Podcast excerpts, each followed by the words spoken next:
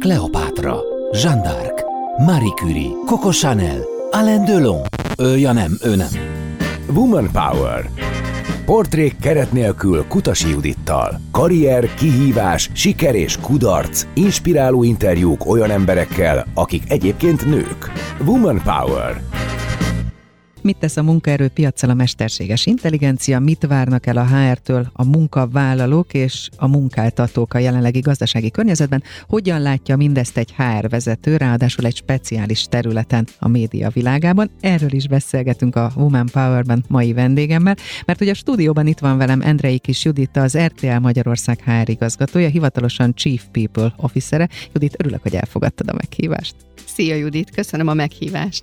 Hogyha megengeded, akkor egy provokatív felütéssel kezdeném ezt a mai beszélgetésünket, beszélgettünk már máskor is. A HR vezetőkről sokszor hallom, hogy ú, de kemény volt, vagy hogy mennyire kegyetlen volt, nem szeretnék vele rosszban lenni, de lehet, hogy ez csak egy korábbi időszakból visszamaradt sztereotípia, amikor még a HR igazgatók válogattak a rengeteg jelölt közül, és lehettek kőkemények, úgymond, miközben ma emberarcú HR-ről beszélünk, arról beszélgetünk, hogy akkor átfordult a világ, hogy a munkahelyeknek is, meg a háráseknek is egy picit ilyen szerethetőnek kell lenni, hogy te ezt hogyan látod, minek kell ma lenni a HR-esnek. Hát nagyon érdekes ez a felütés, és eszembe jutott, hogy minden családi rendezvény ezzel kezdődik, hogy az egyik rokonom, a nagybátyám mindig elmondja, hogy te tudod, hogy én egyébként mennyire utáltam az összes HR vezetőt, akivel dolgoznom kellett. Visszakérdeznék, tehát, hogy minden vezető ember arcú-e és szerethető-e. Tehát, hogy egy hárvezető is ember. Vannak szerintem ember arcú szerethető hárvezetők, akik megközelíthetőek, transzparensen kommunikálnak,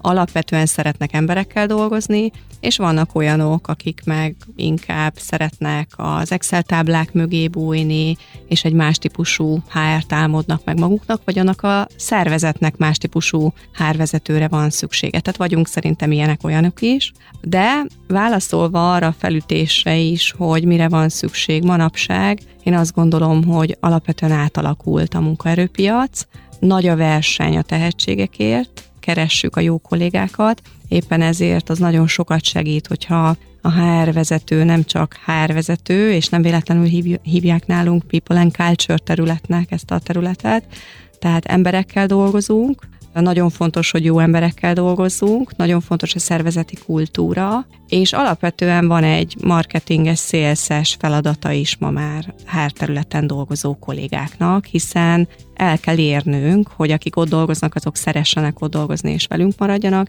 illetve akik pedig hozzánk érkeznek, azokat pedig el tudjuk akár csábítani egy másik helyről, vagy pedig örömmel, örömmel csatlakozzanak hozzánk. Igen, érdekes, amit mondasz, hogy tényleg egy már máshogy kapcsolódunk a munkahelyünkhöz, mást várunk el a munkahelyünktől, és emiatt a HR-nek, vagy egy cégvezetőnek is máshogy kell viselkednie akár, hogy megtartsa azokat a bizonyos munkavállalókat, és az jutott eszembe, hogy picit helyre téve, hogy te egy éve ugye egy 600 fős cég HR vezetője lettél, egy nagyon izgalmas transformáció kellős közepén, vagy elején érkeztél az RTL-hez, amihez van a hátad mögött 20 év multinacionális HR vezetői tapasztalat. Volt egy jó kis Covid járvány, ez alatt is beszélgettünk, ami azért rengeteg kihívást azért adott HR igazgatóként neked tehát, hogy sok mindenen túl vagy már. De mondhatjuk azt, hogy egy évvel ezelőtt mondjuk az életed eddigi legkomolyabb szakmai fájába vágtad a fejszédet? Mert egy teljesen más világba csöppentél.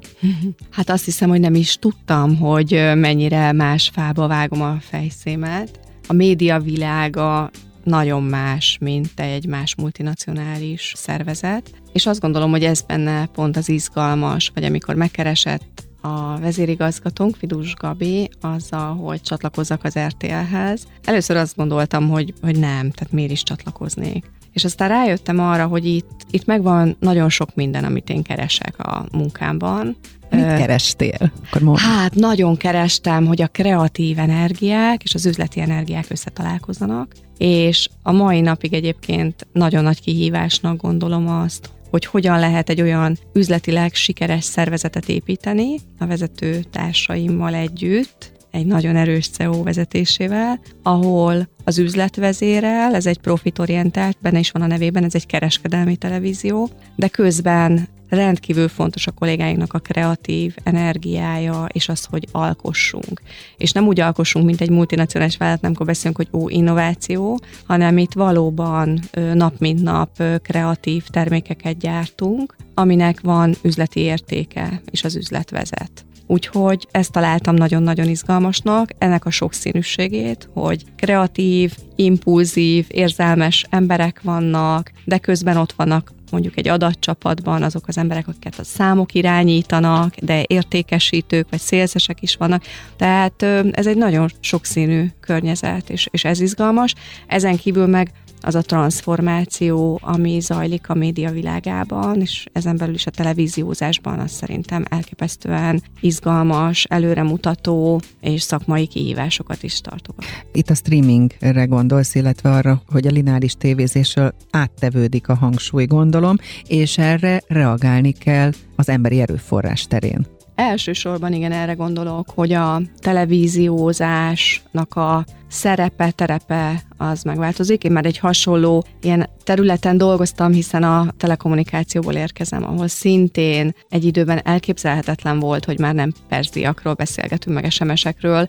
Ugyanígy szerintem elképzelhetetlen volt néhány évvel ezelőtt, hogy egyszer csak elkezd fogyni a televíziónak a népszerűsége. Az emberek médiát ugyanúgy fogyasztanak, de ma már nem evidencia, hogy a tévét kapcsolják be, vagy a YouTube-ot kapcsolják be, vagy valamelyik streaming platformot, és hát az RTL bele, beszállt a streaming világába, és az RTL Pluson keresztül, hát ott is versenybe szálltunk, illetve elindítottunk egy csomó olyan műsort, illetve terméket, ami akár szokatlan, például a sportot, nevén nevezve a focit, de ez csak egy része ennek a transformációnak, mert a technológiai átalakulás és a világ változása is nagyon erősen érinti a médiát, tehát ez egy sokszintű szervezeti és üzleti átalakulás, ami most keresztül megy az RTL.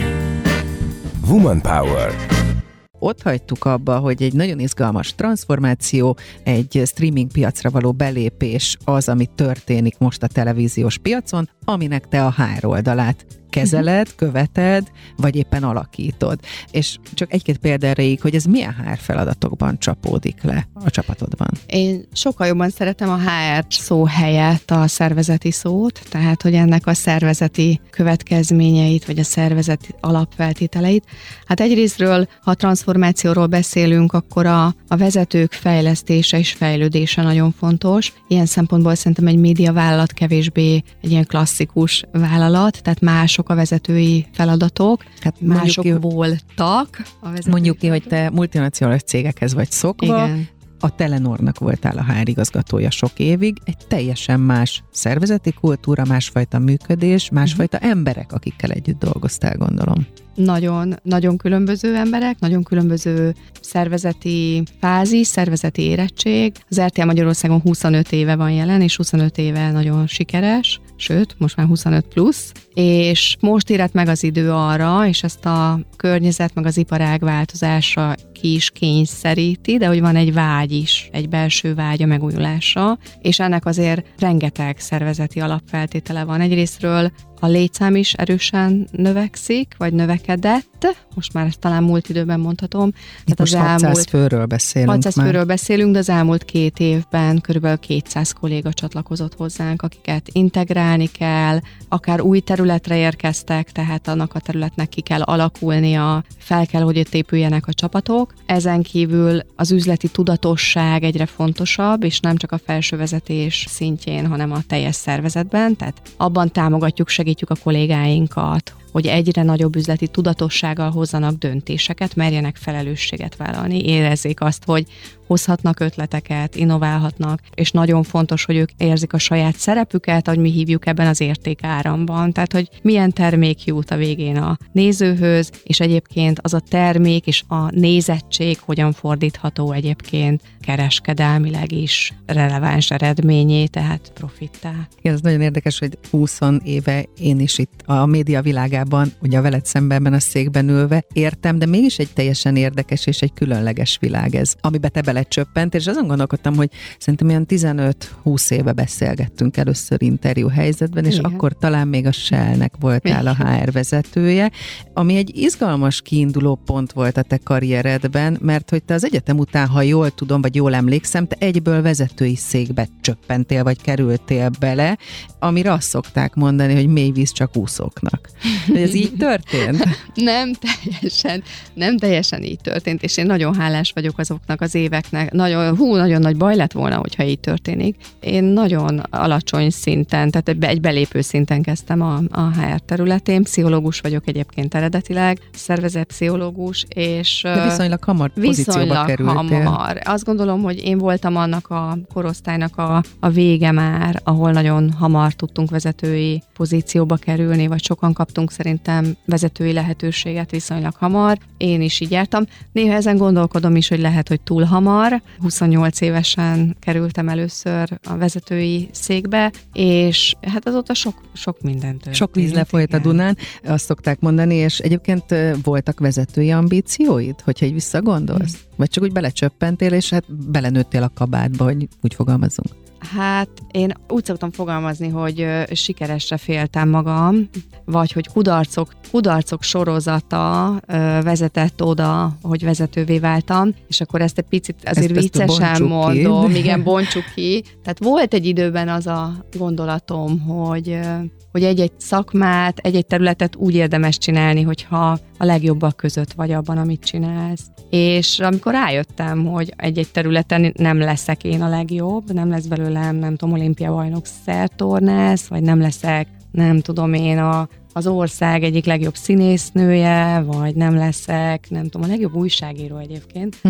akkor... Ezek a vágyak úgy ott voltak? Ezek ott voltak, uh-huh. innen indultam, és utána mindig egy-egy lépéssel, tehát integráltam ezeket a készségeket, felhasználom a mai napig ezeket a készségeket, de rájöttem, hogy ez nem az enyém, és egy, egy állandó keresésben voltam. Így jött a pszichológia? Így jött a pszichológia, egyébként a színház irányából jött a pszichológia, tehát akkor jöttem rá, hogy valójában a színházban engem ezek az emberi történetek érdekelnek, és az emberi dinamikák, a csoportoknak a dinamikája érdekel, érdekelnek a drámák, az igazságtalanságok, a fordulatok, és onnan, onnan érkezett a pszichológia, és azon belül is egyébként a szociálpszichológia, és aztán ott is rájöttem, hogy én nem egy kutatóintézetben képzelem el a, a jövőmet, vagy nem akár az egyetemen, hanem, vagy nem egy civil szervezetnél, hanem szeretnék hatást gyakorolni szervezetekben, emberek csoportjára, szeretnék pozitív hatást gyakorolni magam körül, és akkor hosszasan gondolkodtam, hogy mi ennek a szintere, és arra jutottam, hogy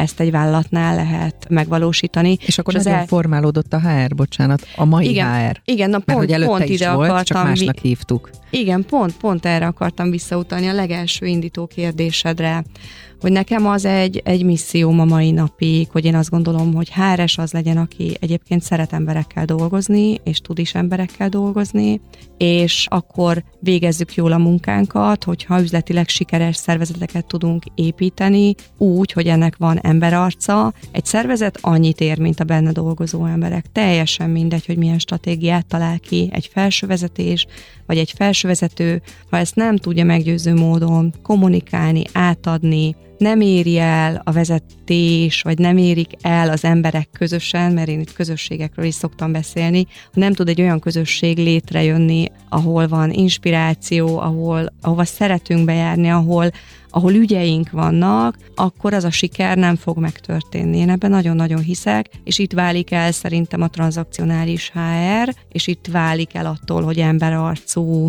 people terület, amit sajnos angolul kell mondanom, mert nem találtam még meg a megfelelő magyar kifejezést rá, mert a szervezettel és az em- a benne dolgozókkal foglalkozni az nem humán erőforrás menedzsment, még a szó is szerintem, nem tudom, ijesztő. Meg ugye régen volt a személyzet is. Személyzet is, az már, igen, azért azt már nem nagyon használjuk, de még az emberi erőforrás, tehát nem erőforrások vagyunk, hanem emberek vagyunk. Nem te vagy egyébként az első HR igazgató, aki ezt mondja ebben a székben. Hát ennek nagyon örülök, és tudom, hogy egyre többen és nagyon sokan vagyunk, és ez néha nagyon nehéz feladat, tehát a Covid óta szerintem egyre nehezebb feladat.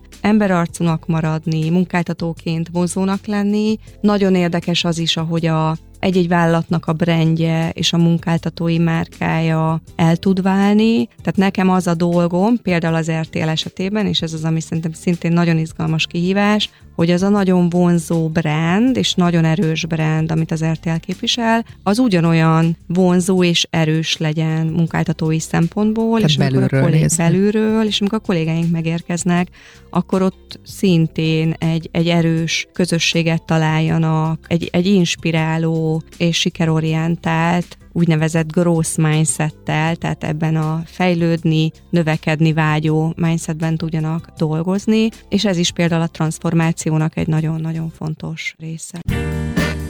Woman Power.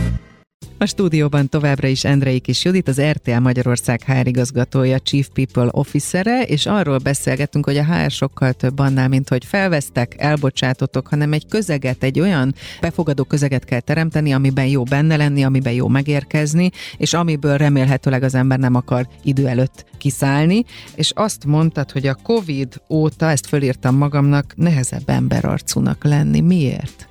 Egyrésztről a COVID előtt elindult az az irány a people területen, tehát a HR területen, hogy mindenki employer brandről, tehát munkavállalói márkákról beszélt, próbálta megkülönböztetni magát, nagyon-nagyon fontos lett az ember, már lehetett látni a Covid előtt, hogy óriási verseny van, ahogy mondtam korábban, így a tehetségekért, vagy a jó kollégákért, ugyanazokat a kollégákat akarjuk Hát megtalálni, és nagyjából vadászik, igen. igen, nullához közelít a munkanélküliség azért bizonyos szektorokban, például a mi szektorunkban is, és ettől, ettől a versenytől mindenki a, a dolgozói jólétben, a közösségépítésben kereste az útját. Ehhez a Covid egy nagyon erős ügyet is adott, akkor azt gondolom, hogy sok cég kiemelkedett, és és sok hárvezető köztük én is ugye missziójának tudta tekinteni azt, hogy gondoskodó típusú juttatásokat adjon, illetve erős közösségeket építsen. És aztán utána a Covid után, illetve a gazdasági helyzet változásával most azért keményebb idők vannak, amikor egyrésztről megmaradt a munkavállalóknak ez a nagyon magas elvárási szintje. A munkáltatók próbálják megtalálni az arányt a hatékonyságban, a teljesítményben, de közben próbálnak ugyanúgy gondoskodni és megtartani ezt a fajta erős munkáltatói márkát, de azért ebben megtalálni az egyensúlyt, és kiszolgálni az egyébként néha talán nem is teljesen reálisan magas munkavállalói elvárásokat nagyon-nagyon nehéz. És itt gondolhatok arra, hogy hogyan tudják mondjuk a bérek követni az inflációt, milyen típusú juttatások vannak egy szervezetben. Mindenki egy kicsit emelte a tétet, tehát egyre jobbnak, egyre szebbnek szerette volna magát mutatni, és egyre szélesebb, kényelmi jutatásokat szeretett volna adni. Ez szerintem azzal, hogy megváltozott a környezet, így a Covid után, már a Covid is ide tartozott, nehéz sikeresnek maradni üzletileg, és egyre sikeresebbé válni, és közben pedig kiszolgálni ezeket a munkavállalói igényeket. És ezzel azt mondom, hogy nem azt mondom, hogy ez nincs, hanem azt mondom, hogy sokkal alaposabban kell végig gondolnia egy HR területnek, hogy mit miért csinál, ezt sokkal alaposabban kell adatokkal alátámasztani. Nagyon fontos szerintem a pszichológiai biztonság. Az emberek nincsenek jó mentális állapotban.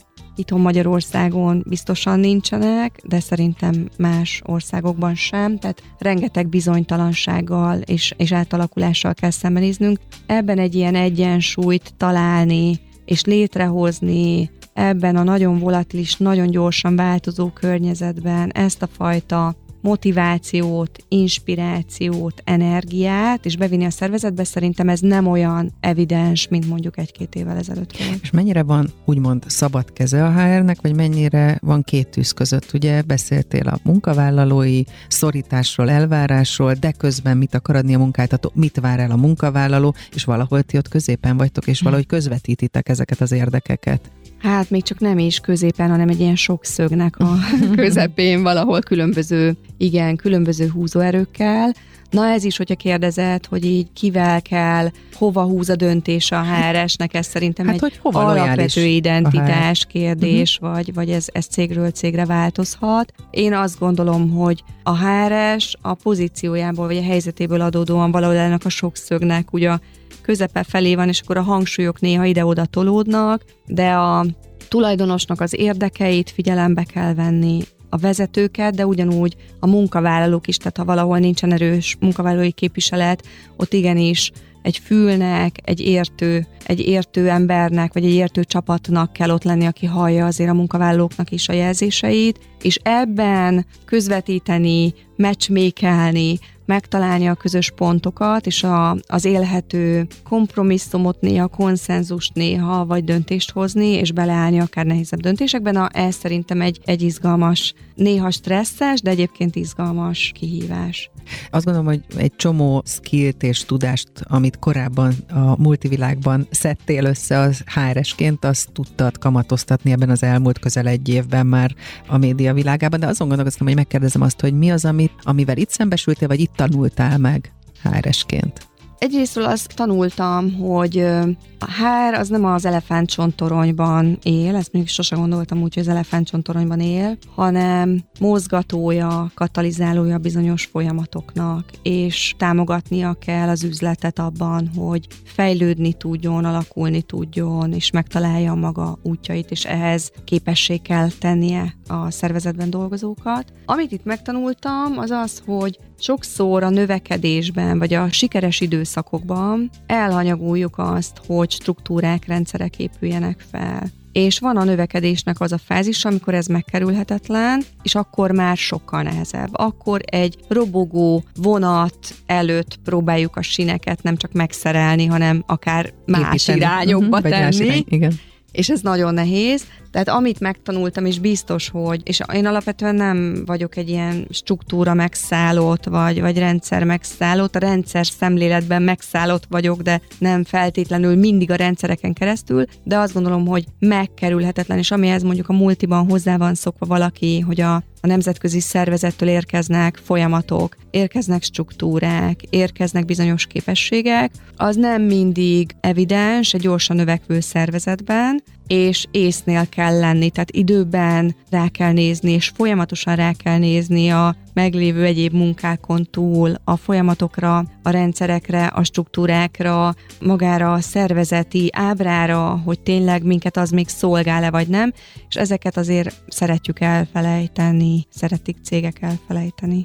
Egy picit úgy érzem, hogy úgy rajta kell tartani a cég ütőerén folyamatosan a kezedet, hogy minden megfelelő-e, hogy a pulzus megfelelő-e, és hát egy elég érdekes világba csöppentél bele, ami most ráadásul pont nagyon megváltozik, hiszen teljesen más kihívásokkal küzd most akár egy televíziós társaság, mint akár pár évvel ezelőtt a streaming piacról már beszéltünk, hogy, hogy itt egy picit közvetlenebb kapcsolatba kerül a cég a fogyasztóval, tehát hogy teljesen más világ, mint ami korábban volt, de hogy a HR hogyan tud ebben a legjobb lenni, és hogyan tudja ezt a transformációt segíteni, ezt neked is most kell kitalálni, nem? Örülök, hogy így fejezted be a mondatot, mert én azzal akartam kezdeni, hogy hát ebben a HR is keresi szerintem az útját, itt legalábbis. Én a csapatommal azért ebben keresem, egy, egy új csapattal dolgozom, új emberekkel, és például azt is megtanultam még az előző témánál, hogy a transzparencia foka vagy egy szervezetnek az átjárhatóság az nagyon különböző tud lenni egy-egy cégnél. Szóval, hogy mik a kihívások, egyrésztről, ahogy mondtam, van egy nagyon nagy üzleti terület, ami, egy, tehát ami növekszik, tehát egy adatcsapat, egy streaming csapat, új funkciók nőnek ki, átalakul, a controlling szervezet, a pénzügyi szervezet, de akár egy egy jogi is, amikor egyszer csak egy nagyobb kontextusban kezdjük nézni, és azt mondjuk, hogy korporát, ahol nagyon sok minden benne van, és nem csak mondjuk egy jogi terület. Tehát egy részről ezt a sokszínűséget kell menedzselnie a HR szervezetnek, illetve a szervezet vezetőinek, tehát, hogy már nem csak műsor készítők vannak, és ennek a holdudvara, hanem itt azért egy nagyon nagy ekoszisztéma van, gyártók, celebek, műsorgyártók, kreatívok, kábelcsatornák, és ezeknek az üzemeltetői, a műsorokat kutató emberek, adatos emberek, tehát hogy nagyon sokfélék a készségek, és nagyon sokfélék az emberek, akik itt dolgoznak, és ebben kell találni közös pontokat. Mondod, hogy ez egy ilyen erősen kommunikáló szervezet, nem, ez egy adást adó szervezet, tehát szerintem minden, most már azt gondolom, hogy minden médiavállalatnak az egy nagyon nagy kihívás, hogy én adom az, készítem az adást, azt adásba teszem, de a nézőt végén nem látom. Tehát látom azt, hogy nézte, vagy nem nézte, de nem látom. Úgyhogy úgy szoktam mondani, hogy mi adást adunk, de az egy egyirányú kommunikáció. És hogy ezt, egy transformációt csak úgy tudsz létrehozni, hogyha nem adást adok, és én kommunikálok felét, hanem mi beszélgetünk. Igen, ezt akartam hozzátenni, hogy, hogy egyre fontosabb az interakció úgy általában az életünkben, így visszahat ez a munkánkra is. Így van, tehát, hogy amit mondtál, hogy a, a HR-nek ott kell tartani a szervezet ütőerén a kezét, azt én így gondolom, de nem mindig olyan könnyű egyébként ezt az ütőeret megtalálni egy-egy szervezetben is. Például nekem itt még ezzel dolgom van, illetve a csapatomnak is dolga van, hogy hogyan tudom, kinek az ütőerét találom meg, a kreatív terület ütőerét találom meg, és ott tudom nézni a hangulatot egy, egy hírterületnek, ahol megint csak nagyon más kompetenciájú, nagyon más személyiségű kollégáim vannak, az üzleti területeken tartom a szemem. Tehát, hogy itt mint egy ilyen polip, a csápokat ki kell ereszteni, és sokféle púzus van, nem egyféle púzus, hanem nagyon sokféle púzus. Nem azért, mert olyan sokan vagyunk ebben a szervezetben, hanem azért, mert nagyon sokfélék vagyunk. És azt gondolom, hogy ami a hallgatókat biztosan érdekli, és gondolom találkozol is ilyen kérdésekkel, mert hogy említetted a celeb szót is, hogy a csatorna arcaival gondolom szakmai alapon külön ember foglalkozik, uh-huh. vagy mhm. ez is a HR, vagy csak részben a HR dolga? Hű, ez nagyon izgi volt, amikor megérkeztem, és láttam egy-egy ismert arcnak, vagy ismert névnek, hogy hű, hát ő, ő a munkavállalónk, ez, ez nagyon vicces miközben volt. Miközben ő celeb, vagy influencer, Miközben egyébként ő influencer, akárhogy. celeb, de hogy nekünk van velük dolgunk, de, nem, de a kapcsolatot nem, nem mi tartjuk velük, hanem van egy nagyszerű kollégánk, aki maga is egyébként műsorgyártó volt, és az egyik kreatívunk, ő nagyon csodálatosan tud foglalkozni ezekkel a kollégáinkkal, illetve az együttműködő ismert arcainkkal, vagy képernyőseinkkel, és erre van egy külön funkció, aki ezért felel. Egyébként, hogyha egy szervezetbe így bekerül az ember HR vezetőként, akkor mennyire, vagy mennyi idő még azért úgy tud azonosulni ezzel a klímával, amibe bekerül? Mert azt mondtad, hogy egy teljesen más környezetbe kezdtél el dolgozni, mint korábban. A környezet más volt, de az RTL brandje például számomra nagyon vonzó volt. Tehát azt gondoltam, hogy hoz egy sokszínűséget, nyitottságot, nemzetköziséget, nagyon nagyra értékeltem a irodóban dolgozó kollégáimnak a munkáját korábban is, még mielőtt csatlakoztam volna ez a szervezethez. Nagyon tetszett az, hogy vannak ügyek, ami mellé be lehet állni. Tehát amikor én megérkeztem ide, akkor az már, amikor eldöntöttem, hogy ide jövök, akkor nem volt kérdés, én szeretnék itt dolgozni, mert szeretném alakítani ezt a szervezetet, szeretnék hozzájárulni ennek a szervezetnek a sikerességéhez, de a környezetet erősen szoknom kellett, ismerkednem kell vele. Én nagyon örülök, hogy egyébként el fogunk költözni egy hamarosan, a nyáron egy más irodába költözünk, ahol azért sokkal nyitottabbak lesznek a terek, mert például egy olyan környezetben dolgozunk, ami nagyon jó, hogy vannak stúdiók benne, nagyon jó, hogy ott zajlik a gyártás, és, és látjuk, akár részese is tudunk ennek lenni, de szervezeti szempontból nem teszi egyszerűvé az együttműködést, úgyhogy az új tereinket nagyon várom, és ezt a fajta megújulást, hogy kicsit közel közelebb legyünk a város vérkeringéséhez, a városliget mellé fogunk költözni, és hogy ott is azok a nyitott terek sokkal több lehetőséget adjanak a kooperációra. Itt nehéz, egy ilyen labirintusszerű épületben dolgozunk.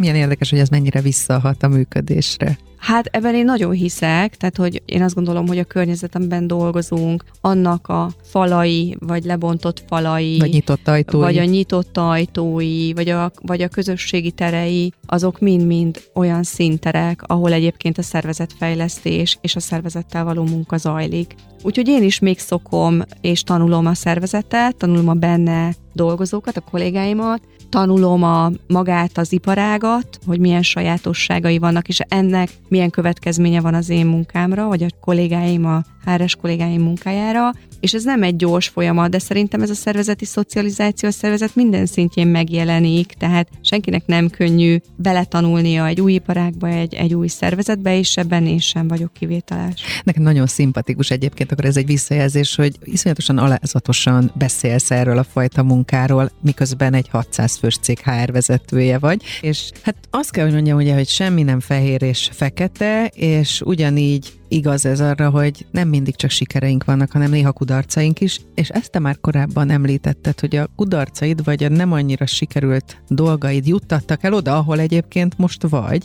és a céljaid elérésében segítettek, de akkor itt megragadnám egy pillanatra az alkalmat arra, hogy megkérdezem, hogy te hogyan éled meg a sikereidet, és hogyan éled meg a kudarcaidat? Hát a sikereimen hamar hajlamos vagyok így átsiklani, és azt mondani, hogy jaj, de jó, örülök neki, de ez valahol a természetes, hogy sikerül. De valahol természet. Mert hogy sikerülnie kell, ugye egy ilyen világban élünk. Vagy hogy így, fú, de jó, tehát hogy tudok örülni neki, de hogy az így, oké, okay, tök jó, menjünk tovább.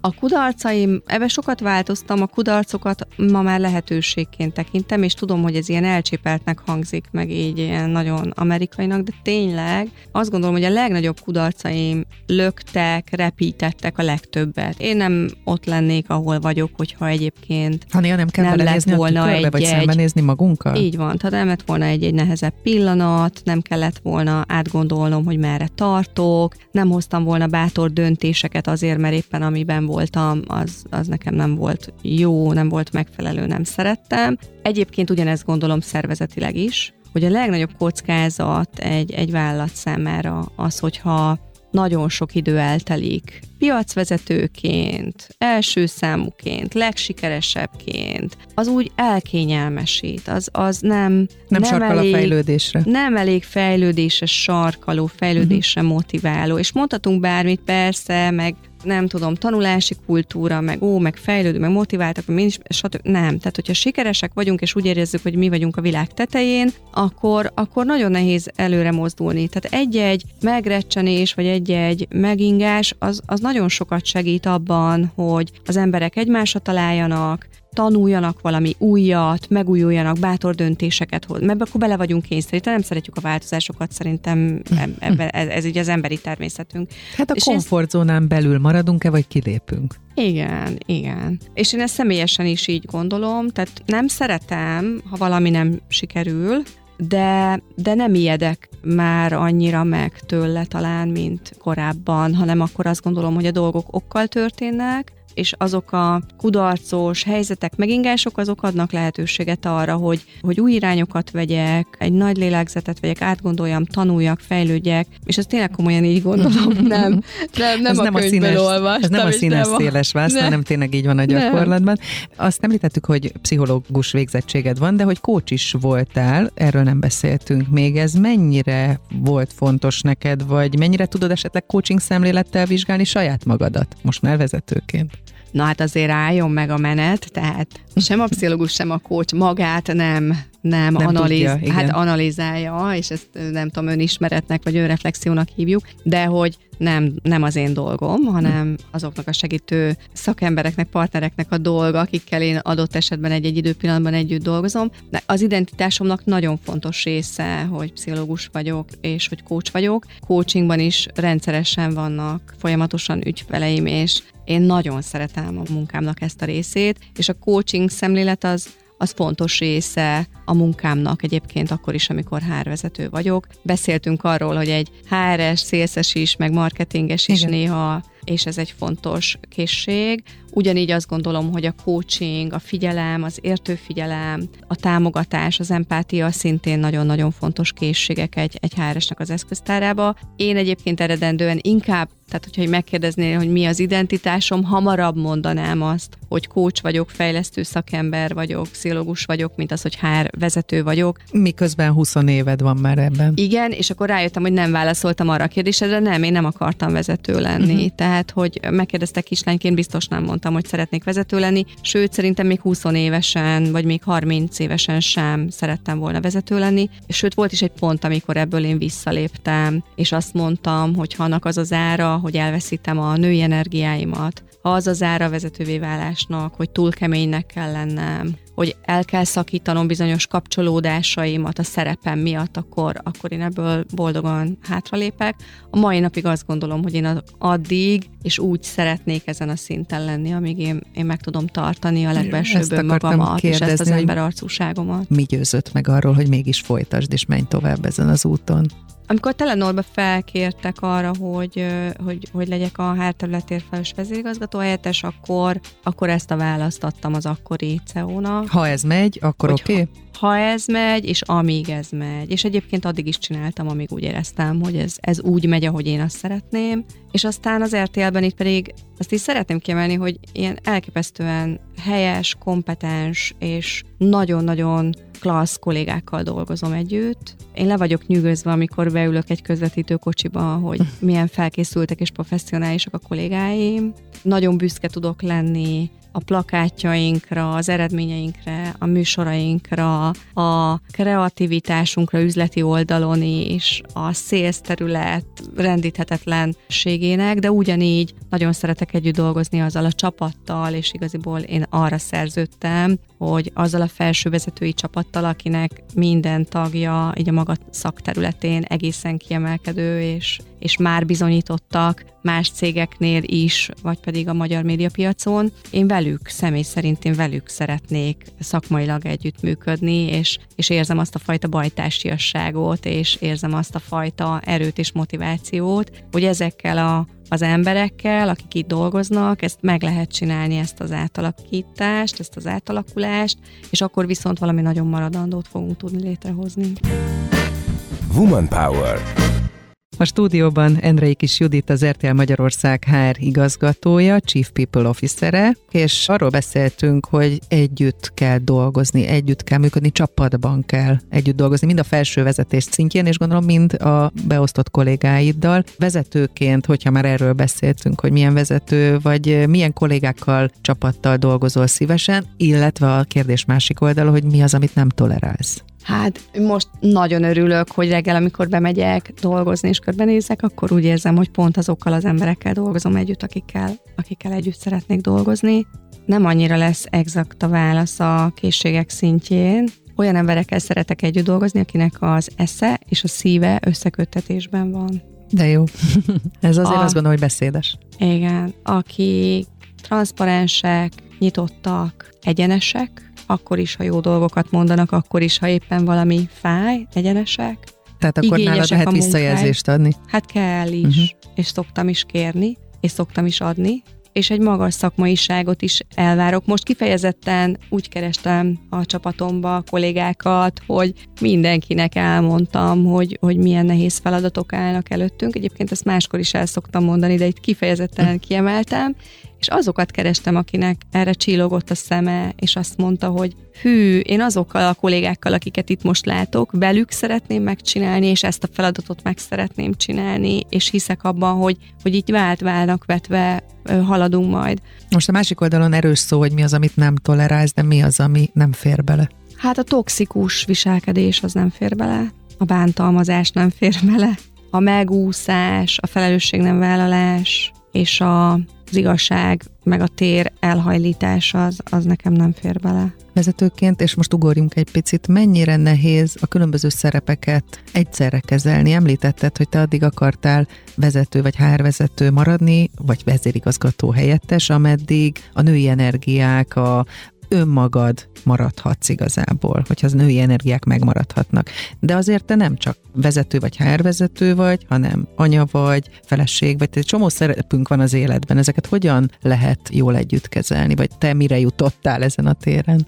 Nagyon nehéz összeegyeztetni szerintem a, a női létezésünket és egy vállalatnak a vezetését. Nem lehetetlen, és erre látok jó példákat, de azt is látom, hogy hát lejt a pálya, lejt a pálya. Nem könnyű. Csak azt a példát szoktam felhozni, hogy reggel, amikor egy férfi vezető felkel, akkor és most nem a családjáról beszek szigorúan, csak így a saját készülődési idejére fél óra alatt lefürdik, illatos lesz, előveszi a viszonylag egyszerű ruhatárából azt a néhány dolgot, ami úgy összeillik, és elindul. Nekünk ez egy sokkal hosszadalmasabb feladat felkészülni a napra, elkészülni a napra, egybe tenni magunkat úgy, hogy ránk nőként is néznek, és nem csak úgy, hogy a munkánkat hogyan végezzük, és erről beszélhetünk, vagy nem beszélhetünk, szerintem ez egy megkerülhetetlen. Szerintem ér a... kimondani. Igen, szerintem ezt ér kimondani, szerintem sok minden mindent ér neki mondani, amit nem mondunk ki. És ugyanígy este, amikor hazamegyünk, még akkor is, hogy én látom a kollégáimon, hogy nagyon sokan, és ennek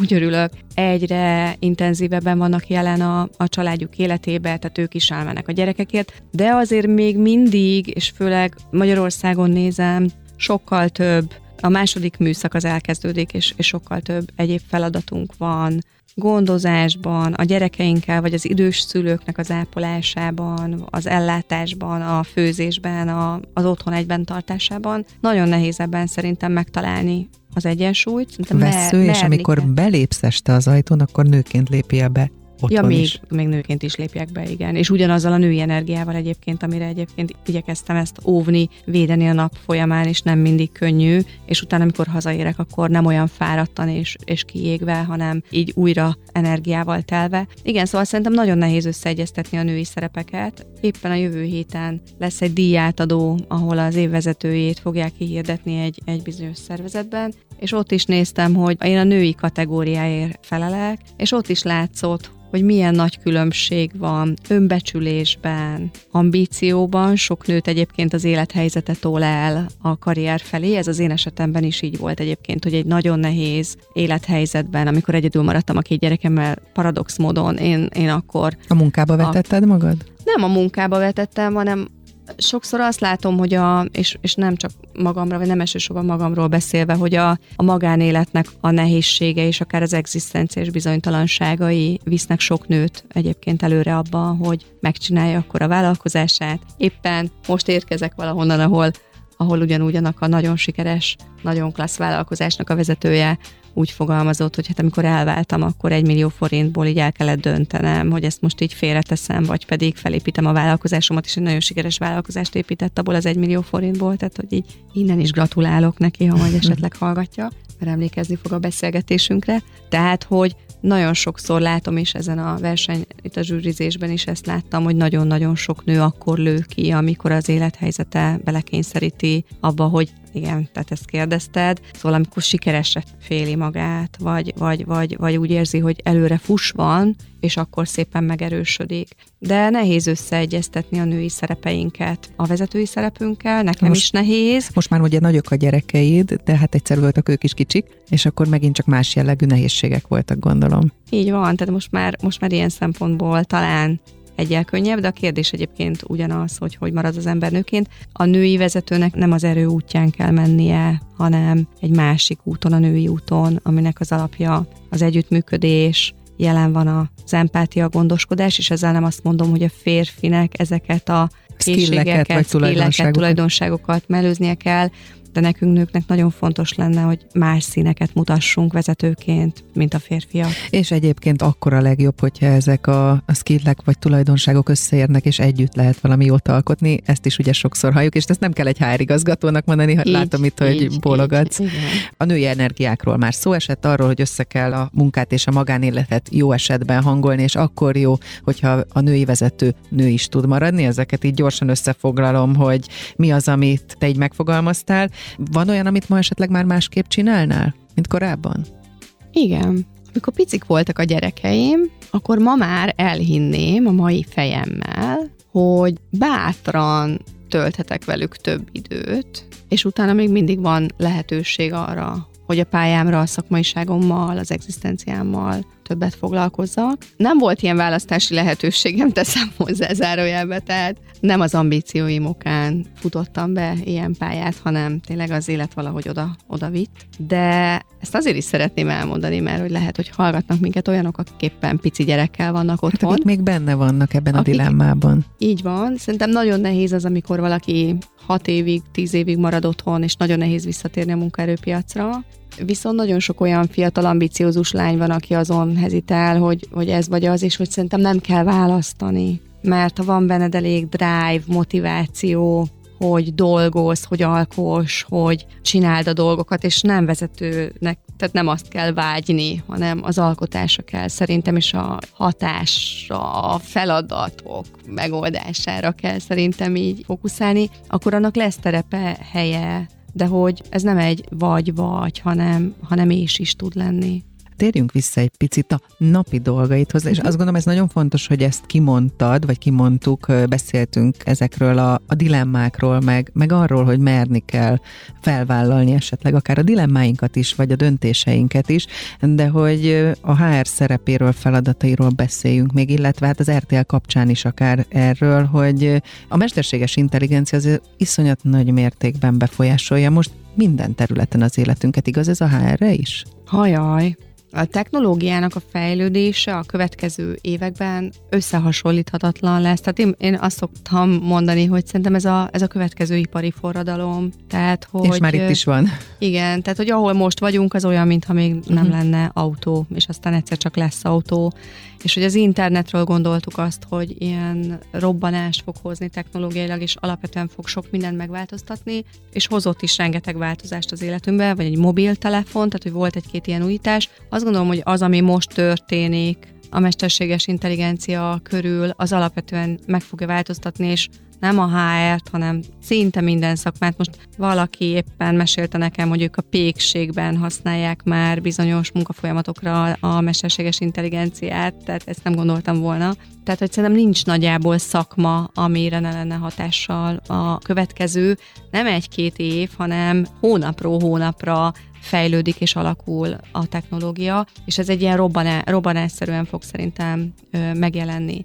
Ennek vannak szerintem veszélyei, mert hogy a hibáink is beleprogramozódnak ebben a rendszerbe, a torzításaink is, illetve létre lehet már hozni olyan valóságot, olyan képeket, olyan híreket, olyan valóságot, ami egyébként nem létezik. Ezzel szerintem sok dolga lesz a, a szabályalkotóknak, törvényalkotóknak, hogy ezt hogyan lehet elkerülni, de közben én inkább a barátunknak tekinteném a mesterséges intelligenciát. A kérdezed a HR-ben, hogy milyen változásokat hoz, munkaköri leírásokat csodálatosan lehet egyébként már alapokat létrehozni mesterséges intelligenciával, rengeteg órát megspórol, hogy utána már csak kicsit személyre kell szabni, a kiválasztási folyamatban is csodálatosan tudja segíteni a munkánkat, tehát én azt gondolom, hogy a technológia barátunk lesz.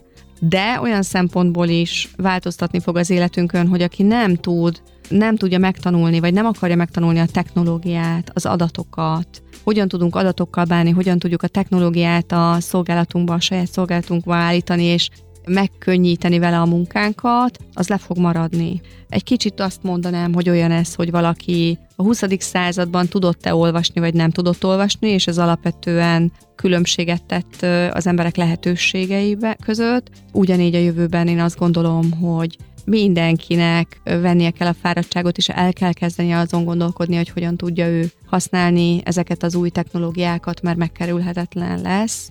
Nem kell fejlesztőnek állni, vagy nem kell informatikusnak állni, de az, hogy hogy lehet jól bánni, hogyan lehet bizonyos folyamatokat automatizálni, bizonyos részfeladatokat, és ezek általában egyébként az uncsi administratív típusú feladatok, amivel a legkönnyebben a szolgálatunkba lehet állítani az AI-t, de hogy ez megkerülhetetlen. Szóval a média világát is alapvetően fogja átalakítani az AI és a különbözőhez kapcsolódó technológiák. A mesterséges intelligenciáról, az AI-ról beszélgetünk arról, hogy azért ez már nem az egy-két következő év feladata, hanem azt mondod, hogy hónapról hónapra itt van, változik, egyre többet használjuk, egyre több szerepkörben segíti a munkánkat, ha ezt jól csináljuk, és mielőtt rátérnénk arra, hogy nálatok ez milyen változásokat hozott vagy hoz napi szinten. Nemrég voltam egy AI konferencián, ahol megkérdeztem a résztvevőket arra, hogy tegye fel a kezét, aki nyugodt szívvel menne el egy olyan interjúra, ahol tudja, hogy egy gép az, aki interjúztatja őt, és azért sokan bizonytalanak voltak, és hogyha itt ül velem szemben egy HRS, akkor erre rákérdeznék, hogy ezt te hogyan látod. Én nem szeretném, hogyha gépek interjúznának. A gépek az tudnak segíteni, előszűrésben tudnak segíteni, tudják azt objektívabbá, egyszerűbbé tenni, tudnak segíteni a szűrésbe, a profilok kialakításában. Én azt gondolom, hogy vannak bizonyos szakmák, ahol ki lehet váltani a technológiával az emberi jelenlétet, csak minek? Szóval, hogy emberek vagyunk, érzelmekkel, benyomásokkal, aminek van torzító hatása biztosan. Teszem hozzá a gépek a mi gondolkodásunkra vannak beprogramozva, tehát, tehát ugyanazokat a torzításokat egyébként, igen. A historikus adatok alapján ugyanúgy ezeket a torzításokat visszük magunkkal. Én nem szeretnék interjúzni egyébként. Most ezen hirtelen elgondolkodtam, hogy engem meghívnának egy interjúra, ahol tudom, hogy hogy AI fog engem interjúzni, én, én nem örülnék neki. Ugyanígy nem gondolom, hogy a coaching munkába AI-jal szeretnénk beszélgetni, bár van erre már a filmirodalomban is egy-két nagyon jó film. Szerintem meg fog maradni tehát, hogy meg kell találnunk az automatizálásnak és a, az emberi kapcsolódásnak, a humán készségeknek, a humán potenciálnak így a, a jó és egészséges egyvelegét. Na és akkor térjünk rá arra, hogy mindez hogyan csapódik le, például az RTL esetében egy tévétársaságnál, tehát már mennyire használjátok, és milyen irányba segítheti esetleg azt a fajta transformációt, amiben éppen benne mhm. vagytok. Mm-hmm. Szerintem a legtöbb cég eseteket generál, tehát próbálja feltérképezni azt, hogy milyen tipikus folyamatokban, milyen tipikus feladatokban tudja majd használni az AI-t. Nálunk is ez zajlik, hogy ezt feltérképezzük. De egy kicsit távolabbra megyek, és megnézem, hogy Nyugat-Európában vagy az Egyesült Államokban mi történik, akkor látszik, hogy például az AI nagyon sok helyen a filmgyártást, a tartalomgyártást, az újságírást már milyen módon segíti.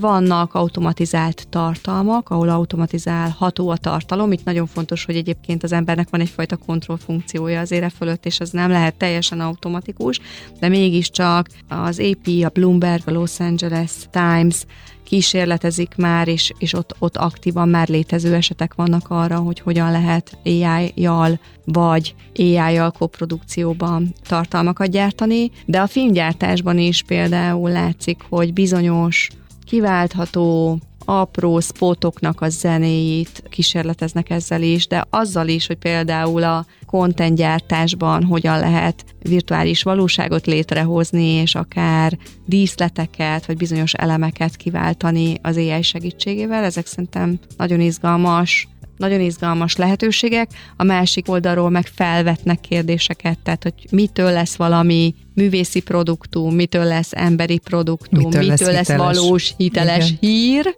és ebben óriási a felelősségünk. Hogy mi is egyelőre például én a saját területemen kísérletezem ezzel, hogy ilyen egyszerűbb folyamatokat hogyan tudunk ai kiváltani, és aktívan megy a tudás megosztás a különböző RTL-hez kapcsolódó, vagy Bertelsmannhoz kapcsolódó cégek között meg, megosztjuk a jó gyakorlatokat, hogy ki mire használja, és van egyfajta óvatosság is pontosan amiatt, hogy azért ez másolható, ami bekerül az AI-ba, azután a más számára is elérhető, rengeteg jogi kérdés merül fel az AI használatával, tehát, hogy próbálkozunk, kísérletezünk, de még azért ott van az óvatosság is, hogy szeretnénk ezt biztonságosan, és úgy használni, hogy tudjuk azt, hogy jól és jóra használjuk a technológiát. Egy utolsó záró kérdésem maradt időnk. A COVID kapcsán, a pandémia kapcsán már rengeteget hallottuk azt, hogy egyre rövidebb az az időszak, amire előre lehet látni, előre lehet tervezni, és akkor most itt van az AI, amiről beszélgettünk, ez azt gondolom, hogy még inkább ezt erősíti, ezt az érzetet.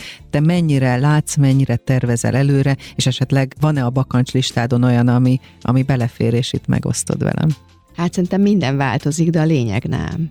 Nagyon nehéz tervezni előre, nagyon nehéz a szervezeteknek is előre tervezni, korábban és most is akár három éves időtávokban is adunk le hosszú távú terveket, de egyre évről évre látszik, hogy egyre inkább mindenki megvonja a vállát, hogy hm, meglátjuk, majd aztán újra tervezünk, újra tervezünk, újra tervezünk. Ez az újratervezés, ez az életünk része lesz, ez nem fog szerintem már visszamenni abba a stabilitásba, amire korábban megszoktunk, viszont tényleg bár minden változik, a lényeg az nem változik, és az az, hogy emberek vagyunk, kapcsolódunk, barátságaink vannak, munkahelyi, munkahelyi kapcsolataink vannak, így van, közösségben dolgozunk, együttműködünk, szeretjük vagy nem szeretjük egymást, vitatkozunk, vannak sikereink és kudarcaink, és hát ez a lényeg, és az ebben való létezés a lényeg. Én azt gondolom, hogy mind a sok változás, technológiai és egyéb változások miatt is felértékelődik ezeknek a kapcsolódásoknak és az emberi érintésnek a fontossága.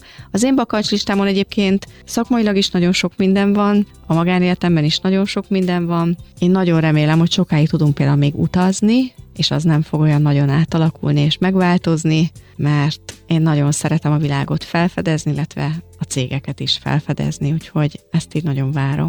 Tehát idáig akkor a személyes tervek, van-e valami, ami céges szinten motivál? Én nagyon nagy izgalommal várom a 2024-es évet, az RTL szempontjából is, a saját szempontomból is, és remélem, hogy egy év múlva, hogyha itt ülünk és beszélgetünk, akkor azt mondhatom, hogy nagyon sikeres évet zárunk magunk mögött, át tudtuk alakítani, meg tudtuk változtatni az alapvető hiedelmeit a média iparágának. Várom a folytatását ennek a transformációnak, aminek már az egyes rész sikerei láthatóak, látható az a megújulás, amiben elindult az RTL, mind szervezetileg, mind üzletileg, és ennek nagyon fontos állomásai lesznek a 2024-es évben, és hát egy transformáció, egy átalakulás soha nem egy év, még csak nem is kettő, úgyhogy várom már ezeknek az eredményeknek a láthatóságát. Személyesen én izgalommal várom egyébként ezt az utat, várom a csapatomnak a stabilizálódását, és az, hogy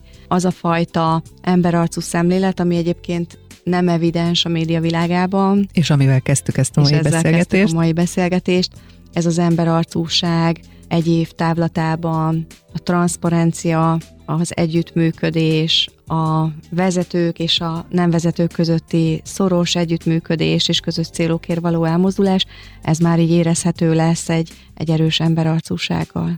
Így legyen, és üljünk le egy év múlva, akár is beszéljünk arról, hogy hogyan alakult a, az életed, illetve az életetek. Judit, nagyon örülök, hogy itt voltál. Köszönöm ma. a meghívást, és köszönöm, hogy beszélgethettünk. Endrei Kis Judit, az RTL Magyarország HR igazgatója, Chief People Officer volt ma a vendégem.